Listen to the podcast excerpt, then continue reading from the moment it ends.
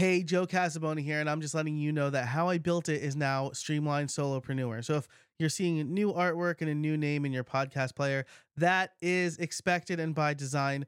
The new name better reflects the mission and really what has been the mission of this show for the last few years, and I'm really excited about it. All the links in the show notes and how I built it will still work, but the show also has a new home over at streamlined.fm if you want to check it out. Thanks so much for listening. This episode is brought to you by our great sponsors.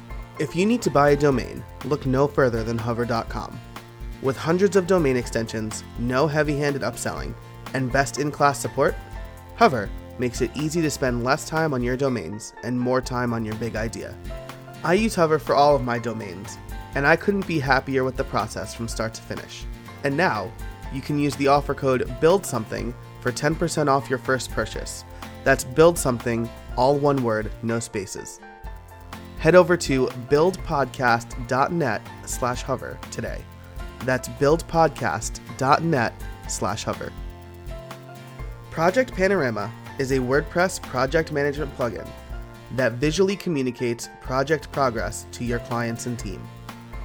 At a glance, your clients can see exactly how close the project is to completion, what has been done, and what will be done next.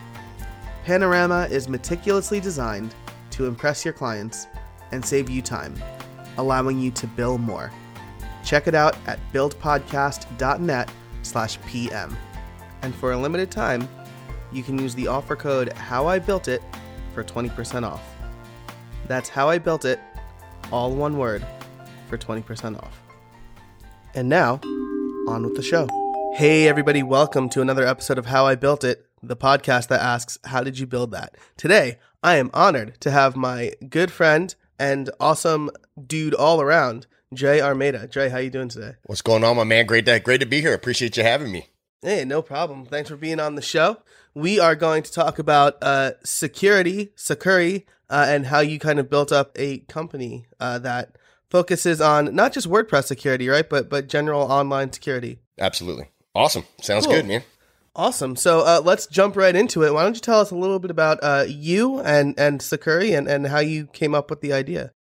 Uh, sure. So, uh, well, like you said, my name's Dre Armeda. Actually, I was, um, I spent a long time in the late '90s and the early 2000s working through security while I was in the military, uh, and, and different aspects of security, right? So the the physical security domain, infosec, uh, crypto, the whole nine. But really, the idea for security came well after that. But uh, ultimately, at the beginning stages of my Navy career, I got involved with uh, the internet, and it was almost by accident, really. Uh, my uh, chief warrant officer at a squadron I was in, VFA 147, had said, "Hey, look, you're the resident geek here. You do all of our networking stuff." It was Windows NT, Windows 2000 mixed mode network of about 200, 220 computers, laptops, and such. And as a deployable unit, we'd have to take that whole network down and uh, and bring it back up up on, on board the ship in, in, you know, integrated with their network. In any event, he said, Hey, look, you're the resident geek. We need an intranet site. This is like 1999 or so. And he goes, uh, you know, here's, um, our uh, Adobe Photoshop 4.5 and, uh, Microsoft front page. You are, uh, uh, you got two weeks. Uh, to get this uh, rocked out, so I, I, you know, I, I went and started reading some stuff. Um, I, I figured it out.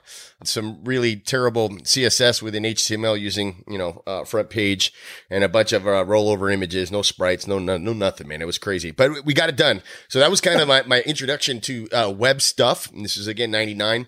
Got excited about it and kind of moved on from there, really doing a lot of design stuff, front end UI things.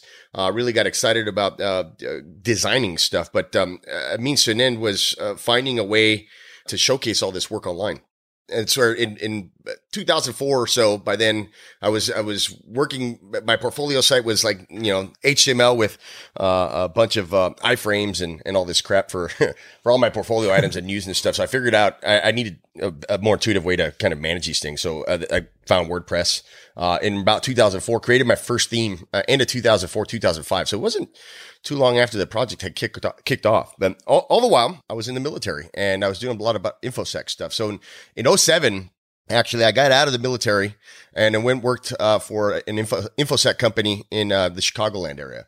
Uh, great experience there. Uh, they got acquired, and eventually I made my way back to California. But some of the relationships that I built there, uh, especially one with uh, Daniel Cid, who was the uh, the founder of OSSEC HIDS, a host intrusion detection system that was open source, and that the company I was working for was trying to figure out a way to integrate into their their uh, network solution to be able to manage infosec uh, at the network level. Well, I had left that company obviously, and um, you know Daniel was working at Trend Micro at the time while he was doing this project, and um, you know we kept in, t- in touch. And one of the things he was thinking about was like, look, if we can look at the integrity of of portions of a network using uh, something like a host intrusion detection system, why couldn't we remotely do that? for websites? And I said, that's an interesting question. And at the time, you know, I had all my websites and stuff going, going up and, um, you know, there was a lot of, the internet was blowing up. Uh, open source content management systems were kind of in that fight to see who was going to gain mass space and stuff. I had chosen WordPress there at the time and it was an interesting place. So we set out to kind of figure out how to do that. And sure as hell, man, he's Dana's a genius, right? So he, he figured out a way to kind of tune definitions and remotely check the output uh, and the behavior of a website to see if it had any matches to, you know, known exploits or known issues, right? So things like outages, things like, you know, defacements, server errors. We were able to catalog these things with signatures and, and definitions and, and, and push a response to the end user saying, Hey, look, we've, we've met matches to this. Something's, something's not right you need to take action. And that's kind of the initial to market with uh. Um, and we were betaing 2008, 2009, and we launched. We had already kind of sold a few in, in um, service plans, but uh, the, the the company became a company in, in roughly February 2010.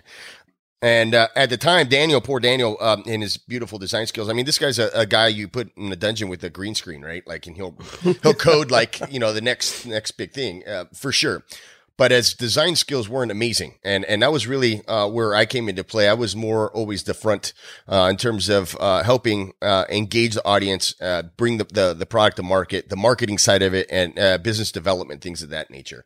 Um, so hit with his back end capabilities is is um, his development genius, and then my, my, ability to kind of put a face to it in terms of the the front end and so on. we launched we launched in February of 2010. Now that was the initial stages, and, and we quickly saw that uh, wow, this is crazy. We were still working, you know, full time at our regular jobs, but there was a, a couple big exploits uh, that happened that year. Uh, one notable one, it's actually still um, Wikipedia around GoDaddy and some infrastructure issues that they have where, um, you know, there was lateral movement, not just across a shared environment. So, for example, you've got 50 shared sites on one, uh, or 50 sites on one shared hosting account. Now, we're talking they were moving across multiple hosting accounts, right? So it was like a big deal. So, what we found though is, is us alerting to these issues was not very actionable right? It's very reactive and we're saying, hey, you've got a problem, but then what? Like, what does the end user do? So we, we instituted a, uh, um, an incident response uh, process that we we developed and said, look, this is how we're going to help folks. We're going to make this actionable. We're going to be able to not only alert them that there's an issue, or if someone has an issue, they can come to us and we can come in and remediate these problems.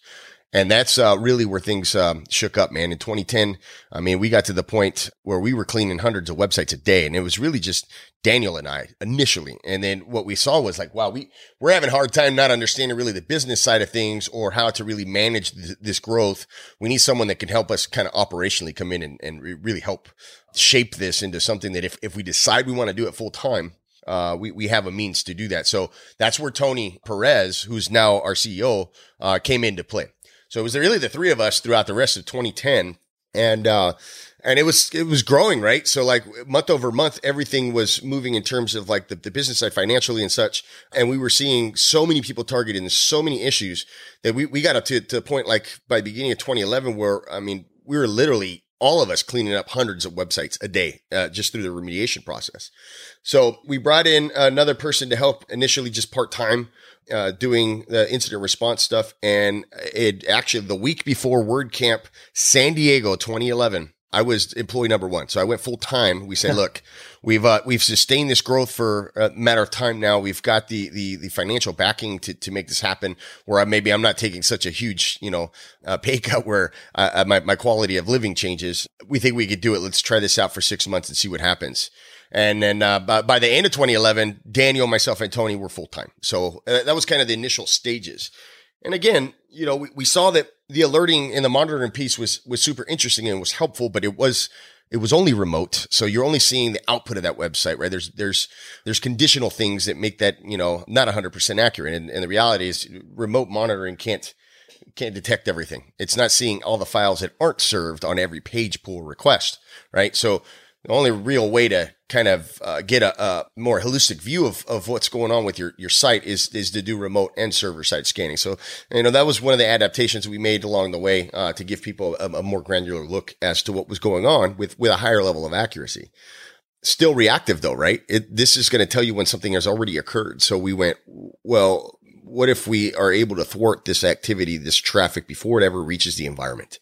And um, around that time frame, we set out to to build a, exactly that. So a perimeter defense that is more proactive. It's something that that we're now putting in front of of um, of a site in between the site and the internet where these com- you know commands these these requests are coming in this malicious traffic is coming in and we're giving you the ability to stop it before ever the, hit the environment and that was that was the advent of of um, our firewall product which cloud proxy was, was the initial name but the, the the security website firewall which today is is is alive and kicking and growing and we've built the whole infrastructure and network around uh, being able to grow that so that's at a high level, that's the, the, the the three products that we really offer, and how it initially started, and how we grew into thinking. Look, you know, we we need to be a little bit more proactive. We need we need people to be more proactive about their security. Nice, and that's so that's that's great. We have like kind of the whole history of uh, the company here, and so now you've got you've got three project uh, products, uh, reactive, and then kind of preventative.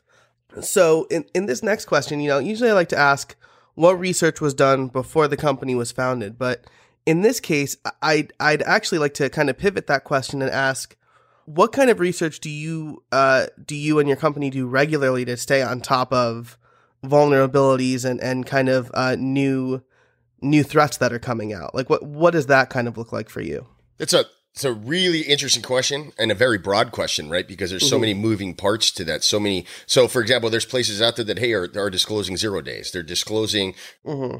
You know, vulnerabilities that, that have been found, uh, that have been disclosed and, and have been targeted in some cases. Some cases, maybe not so much. You know, it depends on the severity. But we're able to take those sources, along, you know, validate them certainly. But w- what we've done is we've built a whole research team that just does this all day long. They are looking for new issues that have stemmed up so we can catalog them, we can test them, make sure that they're legitimate. And if they are, what we've done is um, we've built a model within our, our firewall network where we're able to tune that uh, based on these new issues.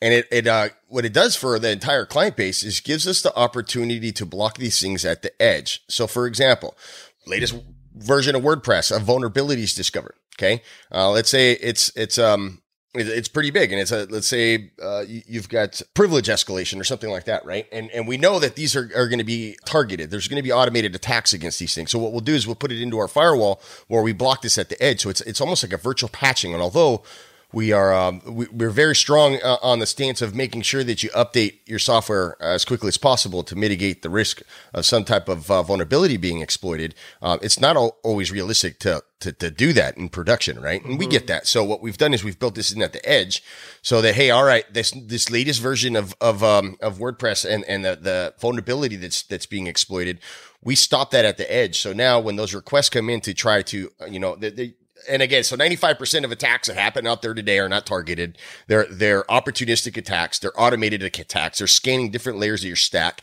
and figuring out ways to you know what, what can I throw over the fence that's going to stick and, may, maybe you know infect these folks? So we stop that right at the edge now, right? So we have constant uh, research going on. We have an entire team of researchers uh, that are looking at and again known sources that testing you know potential uh, vulnerabilities. We've discovered some and disclosed them. We've worked um, you know smartly with uh, the folks that um, you know the developers and, and authors of these you know plugins, themes, and so on to to help you know fix these problems. But it's a constant thing, right? And and I think that that's where people get maybe a little behind, right? Like, hey, we, we put a plugin in, you know, on the server and, um, you know, great, it's going to stop all this stuff. It, it, it's not so simple, right? It is a constant changing uh, landscape, and we have put, you know, resource resources around uh, figuring out what these things are, so we can catalog them and get in front of them as quickly as possible. Yeah, that I mean that makes a lot of sense, right? It's um, it's almost like uh, you know, you can get vaccinations, but you can't get a vaccine against something you don't know exists yet. So yeah, yeah you don't know what you don't know, right? Right. Yeah. Exactly. So there's there's a couple of things that you said that I want to kind of like parse out a little bit more. Sure. And the fir- the first is that you mentioned uh, that these attacks are opportunistic, right? I think a lot of people, uh, especially if they're like running their own blog or something, they're going to say, "Well, I'm not I'm not big enough to be hacked, right? Nobody's going to go after my data." But that's a bit of a myth, is that right? That's 100% a myth, right? Because the to be honest, the attackers don't give two hoots. Let's take an example that's maybe uh, relevant right now because of uh, the potential, you know, the, the, the huge growth that we're seeing. Let's say in the Internet of all things, everything's interconnected, right?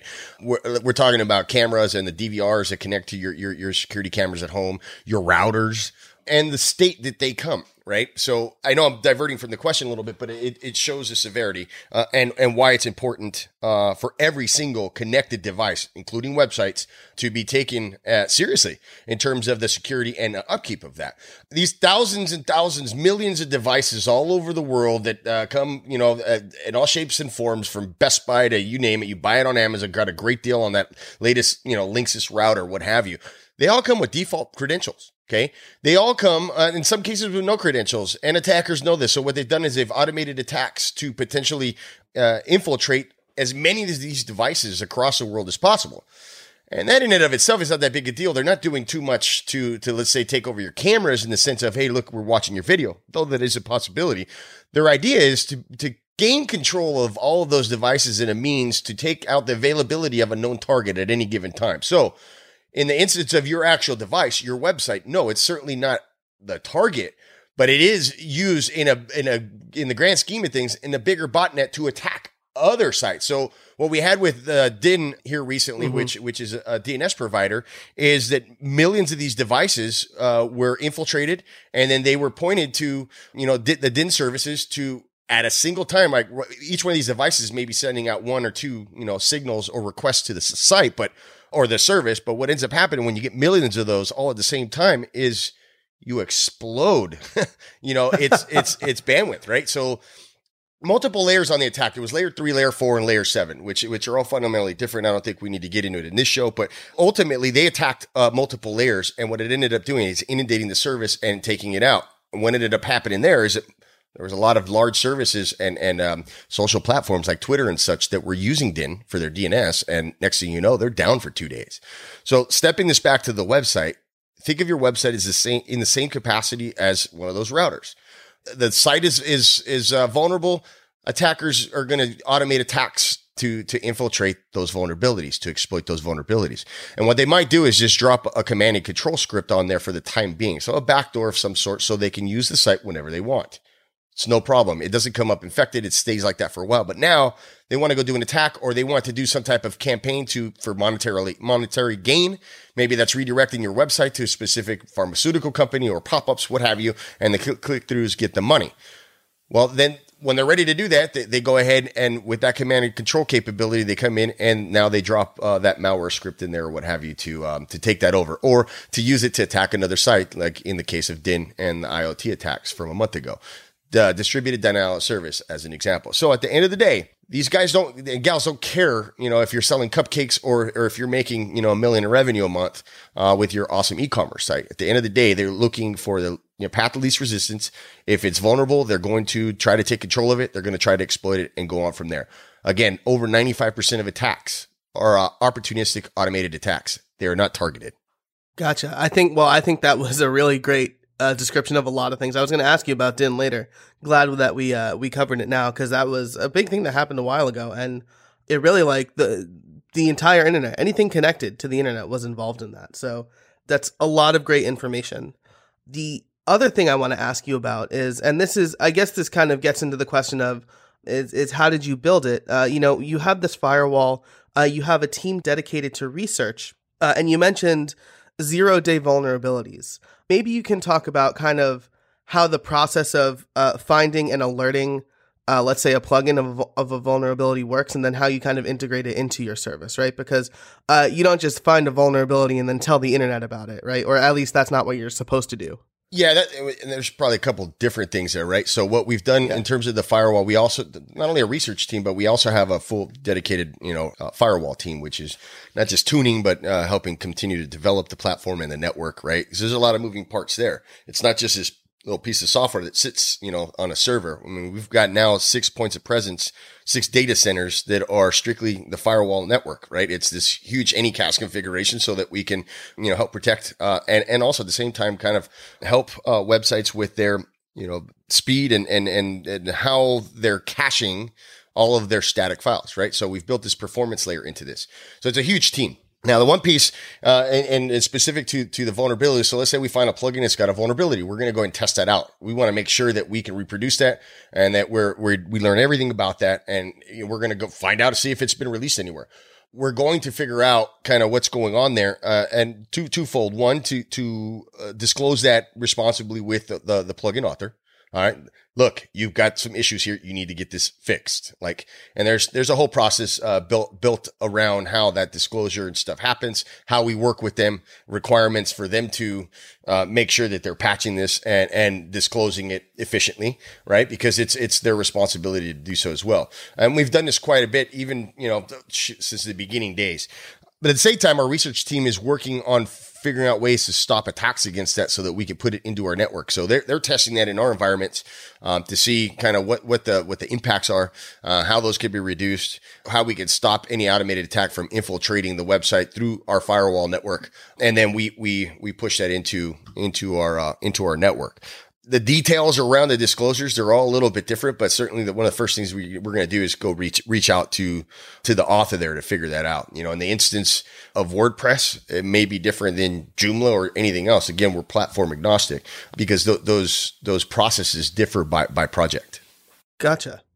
Cool. So that's that's again really interesting stuff. And i guess another aspect of your business right besides the preventing and then mitigating uh, hacking or attacks is uh, that you also you do a lot of webinars, right? You you educate you educate your customers and, and anybody with these free webinars to to kind of take their own measures. Is that right? Uh, we do. You know, Joe, when we we started the company again, you know, it's been seven years now, and uh, from the beginning, you know, I can count. Uh, we we've done it over the years, but I can probably count on, uh, you know, back of both hands how many times we've put out like a real ad or anything like that, right? Or mm-hmm. you know, mm-hmm. and, and we've started to do some of that stuff, but we've we've grown.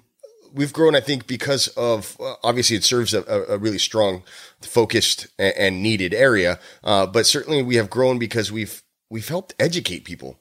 We've we've grown organically we've grown through our content of being able to empower people to make better decisions around their security. And, uh, you know, I, I, left Sucuri for a while, for a couple years, uh, and went back into the um, agency space. And it was one of the, in coming back, it, what's exciting is that that premise is still the same, right? Like the whole idea behind uh, us offering security and these services is is to really help folks. And I think that you know you see that over time. It's been proven that we've uh, we've had the opportunity to come in and help folks, educate folks, and we've done so. And I think that we've we've had a, a a large part, I think maybe a hand in in maybe shaping, at least in the WordPress space, how people maybe think about their security. And that that's that's due to us coming out there, doing webinars, speaking at events, writing a lot of content, if you know, content at blog.sucuri.net. We've got, I mean, years and hundreds and thousands of posts that um, you know re- really just come in helping educate people about the latest threats, steps, and how-to guides on how to fix things. We we we put out a new a bunch of new guides over the last month, as well as some um, uh, white papers kind of help people understand, you know, the threatscape out there. You know, the, uh, we've been putting out a quarterly report now that, that talks to, you know, different open source platforms and kind of the things that we should be considering, new trends that are up and coming, uh, or old ones that are starting to grow again because it's this constant shift but that was, you know, that's always been the idea, right? Is to help educate folks and, and help them understand that the inherent risks that they're dealing with. I don't see that changing anytime soon. Yeah, absolutely. I mean, what's the, there's an adage about kind of the, uh, the weakest, the weakest link in a security chain is, is the people, right? And that's, that's usually said by like engineers who are like kind of being mean about it. But the way to strengthen that chain is to, to educate. It sure is. yeah. yeah. So uh, maybe with uh, you know, we are. This was kind of a really fast half hour, but um, we're we're coming up. We have a few minutes left, and uh, I would love to kind of ask you instead of in lieu of a trade secret, what are some things that people can do to be more proactive about the security of their website? Oh, that that's a that's a fabulous question. I think that uh, when we start thinking about security, especially let's take WordPress specifically, we start thinking about the next application layer, you know, connector that we can add, right? A plugin. So we put all these plugins into place, thinking that it's going to give us uh, this this stronger uh, security stance. But in in essence, we don't really know that for sure. Sometimes we're actually introducing more insecurities than anything else. These these crazy alarms and you know warnings and things that are going off, and most of them are unfounded right? So the idea is to think uh, outside of that, right? One, we need to take a layered security approach to any website that we put up online. So it's great to have application level plugins and such to to help kind of figure out the integrity uh, of the files and things that are going on the site. Maybe do some hardening and things of that nature. Uh, but I think that those need to be, uh, I think, paired with, with something on the perimeter. So again, a layered, a layered security approach. Defensive depth is, is really what people need to be thinking about. Great. You've got a couple plugins on, on your site. Now, what are you doing to protect uh, uh, on on the edge, right? How are you stopping people from, let's say, reaching your WP admin, right? So that that's an interesting thing. Mm-hmm. So there, there's a lot of little techniques and things that happen there, but I think that the biggest takeaway that I want folks to take from this discussion and this specific question is that it's it's it's time for people to start thinking beyond the application. Okay, WordPress alone is not the only uh, attack vector. It's it's it, the surface, the attack surface is well bigger than that, right? So let's take it just even to the hosting level. What do you have sitting on your server? Okay, you've got that application. Certainly, if you're using WordPress and the, the plugins, third party integration points that are sitting there at the application layer. What's under that? right? You, you've got some type of server side language or languages, right? Those need to be maintained. You've got some uh, database or, or, multiple databases maybe that, that need to be protected. And we haven't even gotten to the web servers software yet, right?